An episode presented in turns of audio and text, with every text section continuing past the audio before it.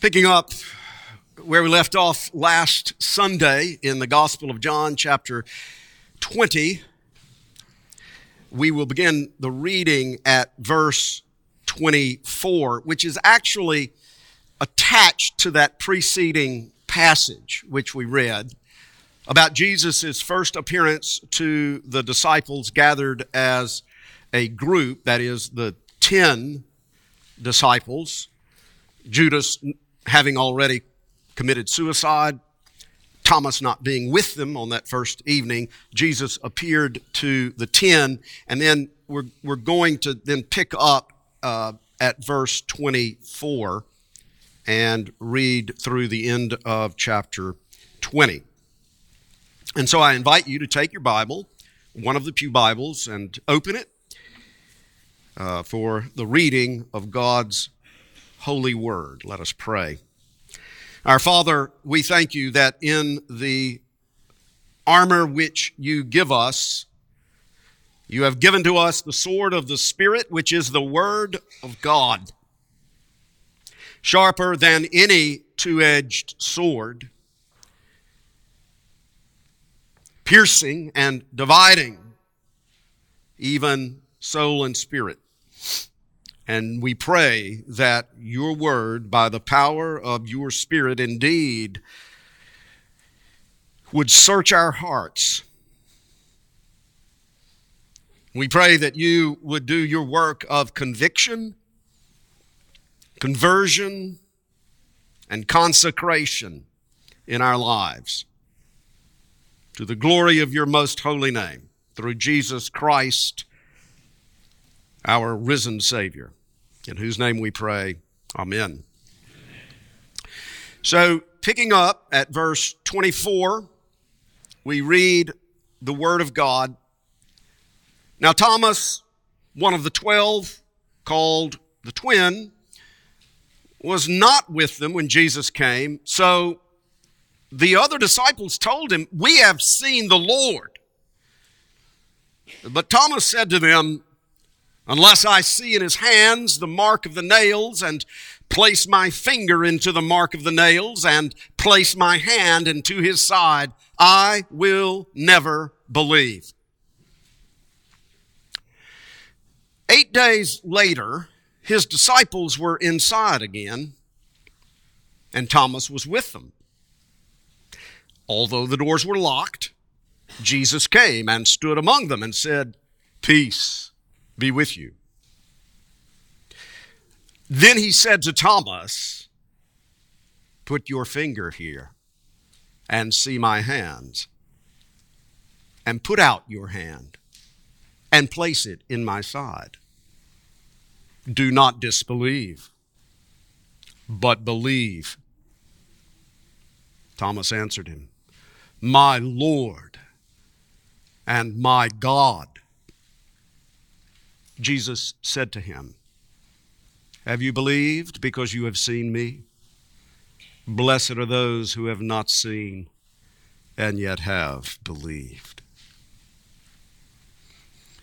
Now, Jesus did many other signs in the presence of the disciples, which are not written in this book, but these are written so that you may believe that Jesus is the Christ the Son of God, and that by believing you may have life in His name.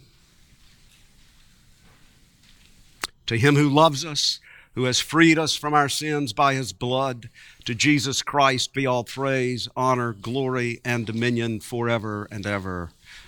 Amen. In this wonderful passage, the most unyielding skeptic has bequeathed to us the most profound confession of faith. That's how one biblical scholar has commented on this passage. The apostle Thomas, with all of his doubts and unwillingness to believe, has in fact provided a foundation of faith for believers in Christ throughout the centuries. Through Thomas's doubts and unbelief, unbelief, many have come to believe and their faith has been strengthened. So my prayer this morning is that the preaching of this passage today would accomplish at least three things among us and within us. Number one, that it would be a great encouragement to you who believe in Christ, strengthening your faith with a reassurance of the historical veracity of the gospel and the intellectual integrity of the Christian faith.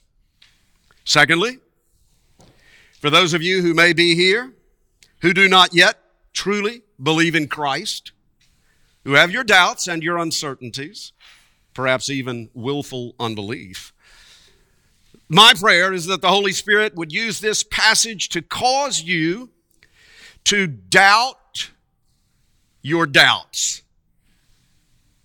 Doubt your doubts and honestly consider the evidence set forth so that you would today sincerely confess Jesus Christ to be your Lord and your God.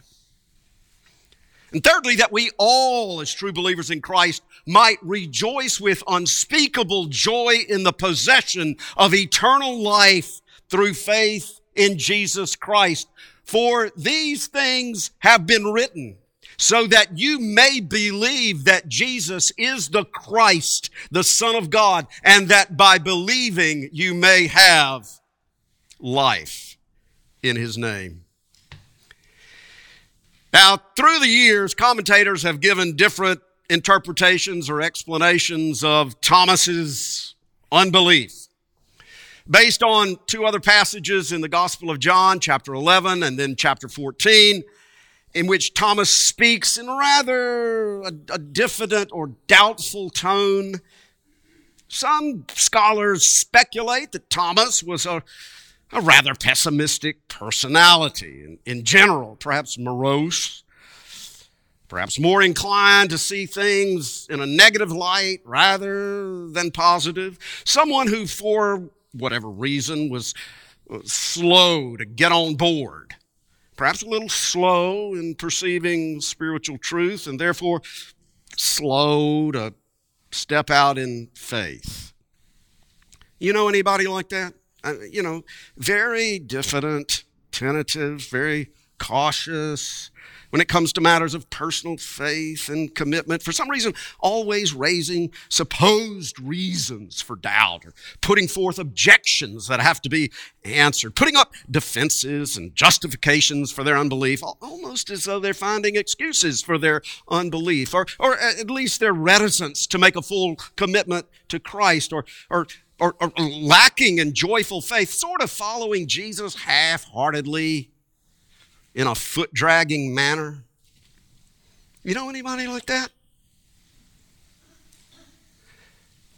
Is it you? Maybe you can identify with Thomas here. Uh, Thomas may, he, he may have been inclined that way in, in terms of his personality and temperament. And the crucifixion of Jesus may have sent him over the edge. He, he had wanted to believe in Jesus. He had begun to believe in Jesus, but then look what happened. Perhaps Thomas was disappointed and disillusioned because his years of following Jesus had led to a dead end. And he was done with it. His temperament, his disposition, painful personal experience, all combined to make Thomas a confirmed unbeliever, an unyielding skeptic. That can happen. Another interpretation of Thomas is that he is, in fact, a thoroughly modern man right there in the first century. A rationalist, enlightenment, intellectual. You know, you'll, you'll often hear it said, you will hear it said that since the Bible is an ancient book, written in pre scientific times for pre scientific people who were supposedly easily inclined to believe in supposedly mythological miracles such as virgin births and resurrections from the dead, that therefore, you will hear it said, the Bible is irrelevant to a life in our modern scientific era. And you will hear that said by people who pride themselves on being rational, enlightened intellectuals. Well, the problem is that that argument, their argument, is illogical and irrational. It does not square with the facts of the gospel narrative. Meet doubting Thomas, if you will. A man with a thoroughly modern mind, an Enlightenment rationalist, indeed, a scientist, if you please, who insists upon having empirical evidence perceived by the senses. Unless I see in his hands the mark of the nails, and place my finger into the mark of the nails, and place my hand into his side, I will never believe. Thank the Lord for Thomas. That's Thomas in the first century in Jerusalem. Within the first week of Jesus' death, fully convinced of the reality of Jesus' death, unwilling to believe that Jesus had been raised from the dead, not easily inclined to believe or to accept such things on so called blind faith. Note also that Thomas would not accept the testimony of even his closest and most trusted friends, but rather demanded empirical evidence which he himself could evaluate, evidence which he did not expect to find. But Thomas wasn't the only one who doubted. All four of the Gospels tell us that all of the disciples had their doubts. None of the disciples expected Jesus to rise from the dead. You know, first century men and women did not know everything we now know about the universe, but they knew about death, its reality, and its finality. They were not primitive, superstitious fools. And the modern skepticism or doubt about Jesus' resurrection is not, it's not really modern at all. There is nothing modern about it. Skepticism and doubt about Jesus' bodily resurrection were there immediately in the first century in the minds of those who had loved Jesus, followed him, and placed their hope in him. And so this passage provides a great encouragement to bolster our faith the first century apostles had a very realistic understanding of Jesus' death, and only the reality of his bodily resurrection could change their minds and convince them that Jesus was indeed who he said he was the Christ, the Son of God, the divine man. He appeared to them in order to convince them that he had accomplished what he had come to do and that God the Father had raised him from the dead, revealing him to be the Son of God, and that therefore he was worthy of their absolute allegiance, complete obedience, and heartfelt worship. And all of that applies to us as well today. The apostolic witness written in the Gospels securely grounds our faith in the reality of Jesus' resurrection in the New Testament. We have the historical record of honest doubt being wiped away by convincing proof. In the New Testament, we have the historical record of honest doubt being wiped away by convincing proof. And that ought to bolster the faith of believers, and it ought to confront and challenge the doubts of unbelievers. The first convincing proof occurred as we read last Sunday from the previous passage, on the evening of the resurrection day, that is, on the evening of what we would call the first Easter Sunday, the disciples were behind uh, locked doors when Jesus suddenly appeared to them and showed them his hands and his side. But Thomas was not there when Jesus appeared to the other 10 disciples on that first Easter evening. Where was Thomas? We don't know. Why wasn't he there with the other 10? We don't know. Was his absence from the group a sign of his despondency and despair? We don't know. What we do know, however, now think about this. What we do know is that Jesus chose to appear to that group of 10 disciples while Thomas was not there. That's what we know. Jesus chose to appear to the ten when Thomas was not there. Don't you think Jesus knew that Thomas was not there? And yet Jesus chose to appear while Thomas was not there? We might reasonably surmise that the risen Lord did this intentionally, as he did everything in order to make a point precisely by appearing while Thomas was absent on that first Easter evening. I think it may have been Jesus' strategy for wiping away all doubt, not only for Thomas's sake, but also for ours.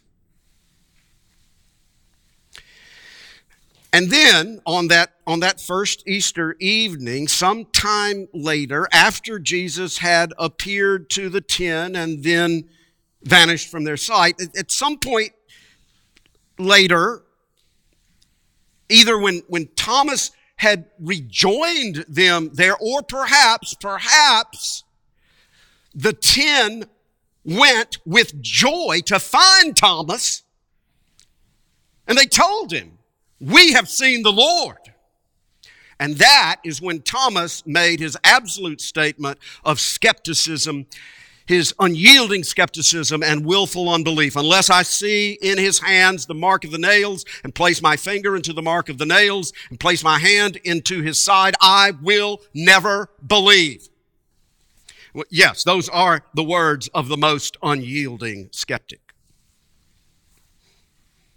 Then John tells us that eight days later, and in the Jewish way of counting days, that means the following Sunday, the Sunday after that first Easter Sunday. Eight days later, the disciples were inside again, and Thomas was with them. Although the doors were locked, Jesus came and stood among them and said, Peace be with you. The scene is basically a repetition of what had happened on that Easter evening, except that Thomas was present on this following Sunday. Now, I hope you will note the detail here and get the point. Jesus rose on a Sunday and appeared to his disciples on that Sunday evening. And now, again, on the following Sunday, Jesus appeared to his gathered disciples. Do you see a pattern here? You see a pattern? Jesus meets with his disciples on Sunday as a confirmation and celebration and revelation of his resurrection, which occurred on a Sunday that's the reason that we gather on Sunday, the first day of the week. Although we believe that Jesus is with us always, every day, we also see from Scripture, not only in this passage but also others, that the risen Lord meets with his gathered believers in a particular way for a particular purpose on Sunday, the first day of the week, which is called the Lord's Day. This is the risen Lord's ordinary means of revealing his presence with his gathered people. The gathering on the Lord's Day, Christian worship on the Lord's Day, the weekly celebration of his resurrection. Now, that does raise a rather provocative question, doesn't it?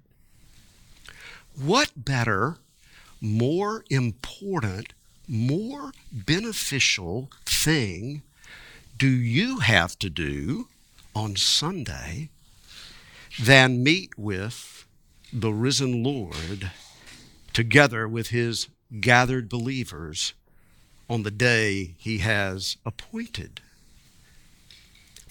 Have you really got something better to do?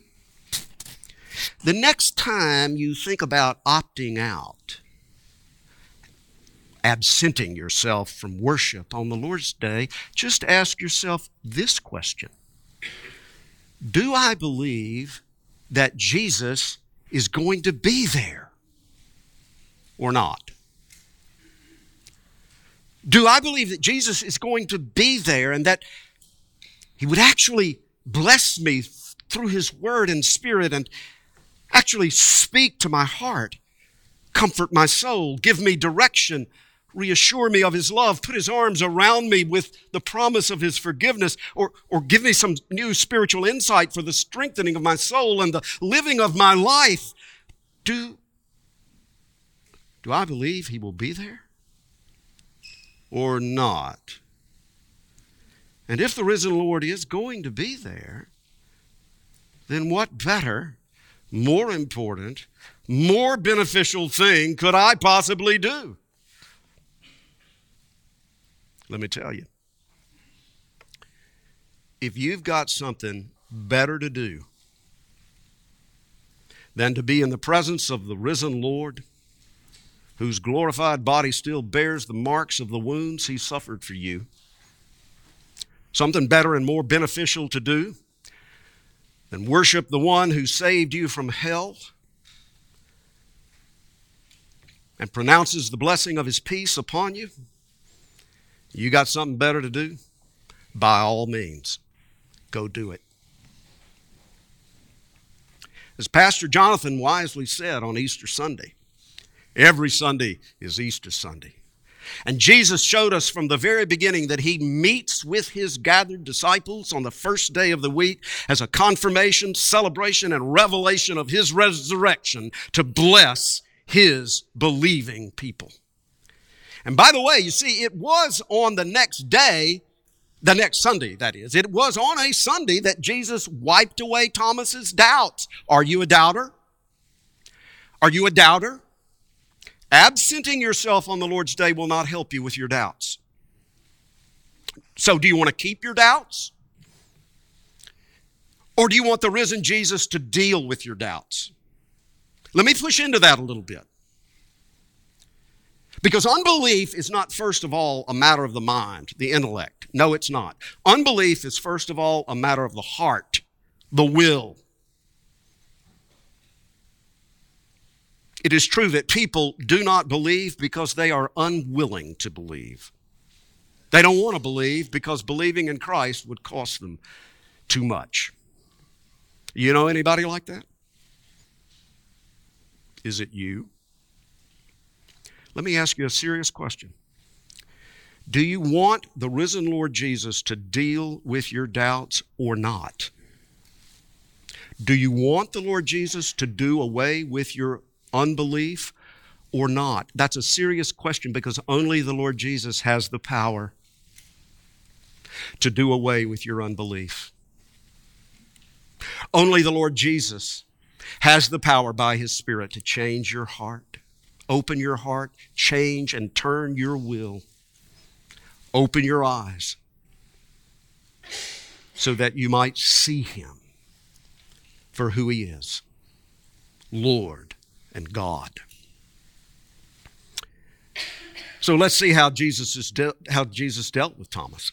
After he gave his blessing of peace, he said to Thomas, Put your finger here and see my hands, and put out your hand and place it in my side. Now just think about Jesus' words.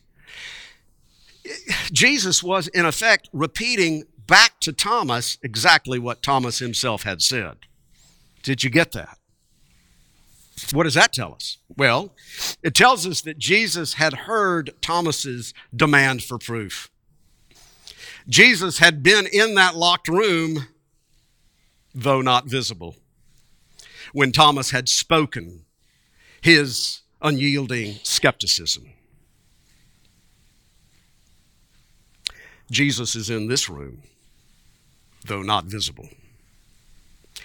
He knows us, He knows our hearts, He knows our thoughts, He knows our every need, and He knows. He knows what you need for the bolstering of your faith.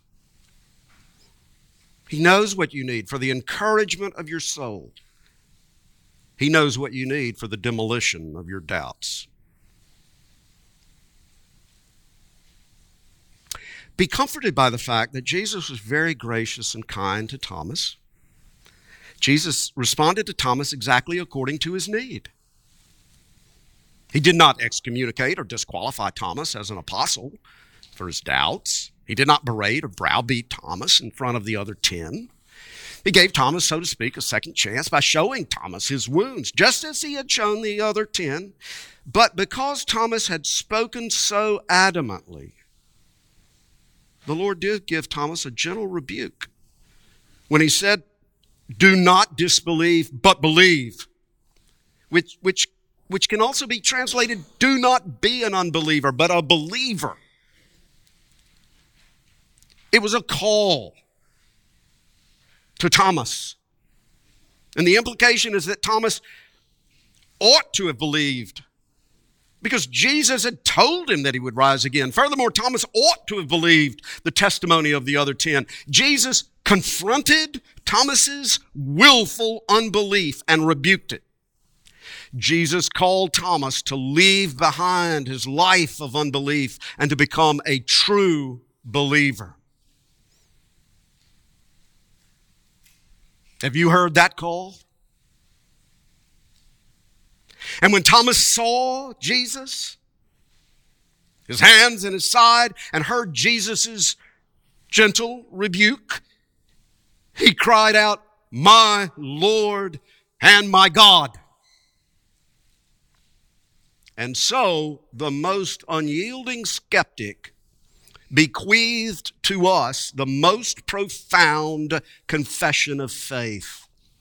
And it was a most profound confession of faith because either it is true, Jesus is Lord and God, or it is blasphemy, worthy of death. If it were blasphemy, the Apostle John would not have recorded it. But more to the point, if it were blasphemy, Jesus would have rebuked Thomas with the most vehement rejection of his words. But please note that Jesus did not rebuke Thomas for calling him his Lord and God. Jesus received Thomas's worship.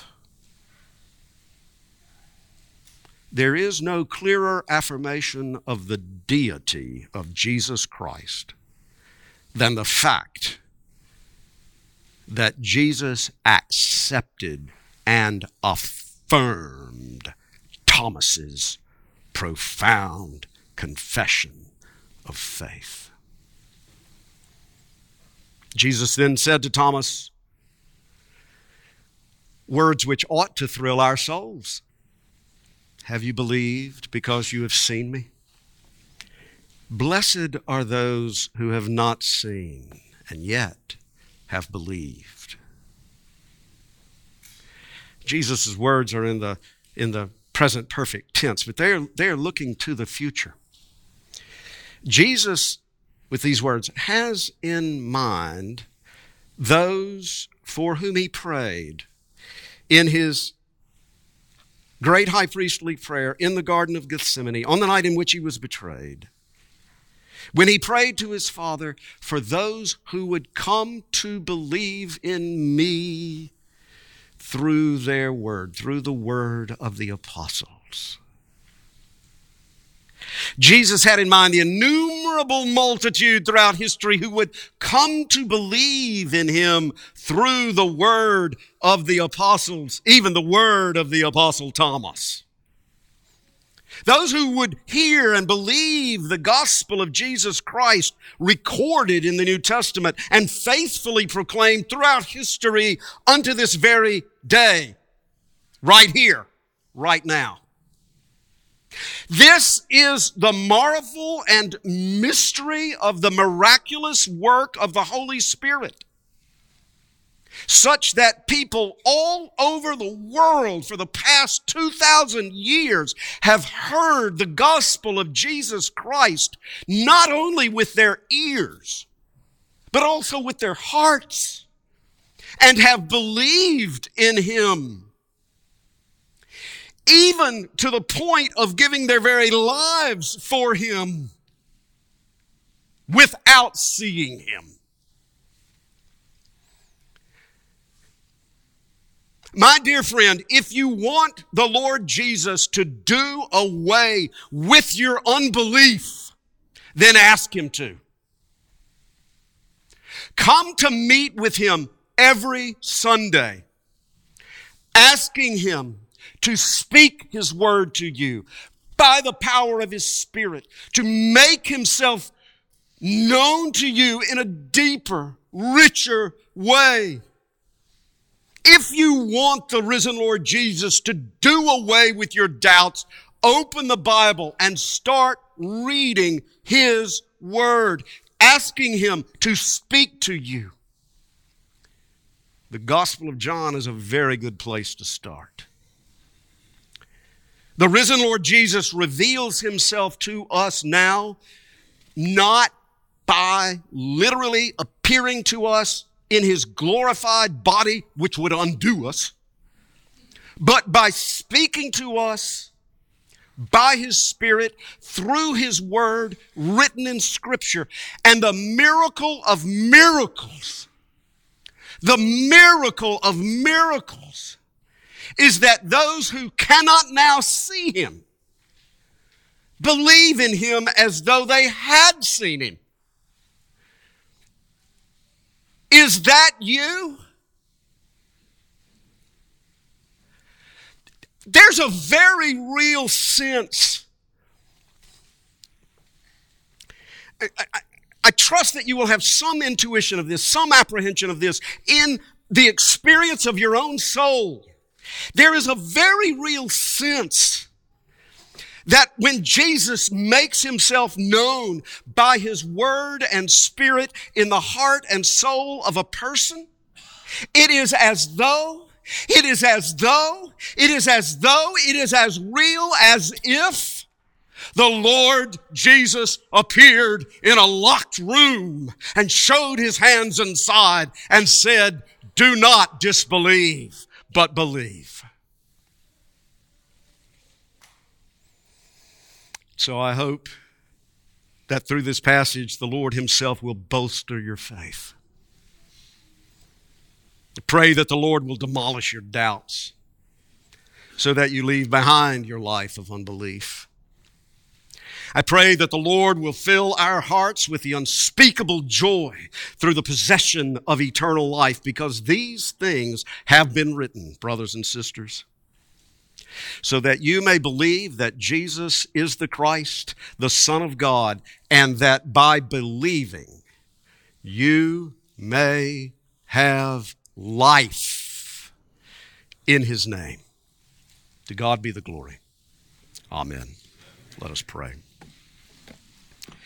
Our most gracious Heavenly Father, we thank you for the gift of your only begotten Son, Jesus, for his great work on the cross, for his triumph over death, for the revelation of his resurrection to his apostles, for his ascension into heaven, the outpouring of the Holy Spirit, and the writing of your holy word in Scripture. So that we might believe and have life in his name. Do what only you can do to convict, to convert, and to consecrate us to a life lived for your glory. Through Jesus Christ our Lord. Amen. In response to the gospel of Jesus Christ, let us stand together to affirm our faith as we say together the Philippian Creed based on Philippians chapter 2. Christians, in whom do you believe? We believe in Christ Jesus, though we lost the form of God, did not count the qualities of God a thing to grasp, but emptied himself by taking the form of a servant, being born in the likeness of men, and being found to the form he humbled himself by becoming obedient to the point of death, even death on the cross. Therefore, God has highly exalted him and bestowed on him the name that is above every name, so that at the name of Jesus every knee should bow in heaven and on earth and under the earth, and every tongue confess that Jesus Christ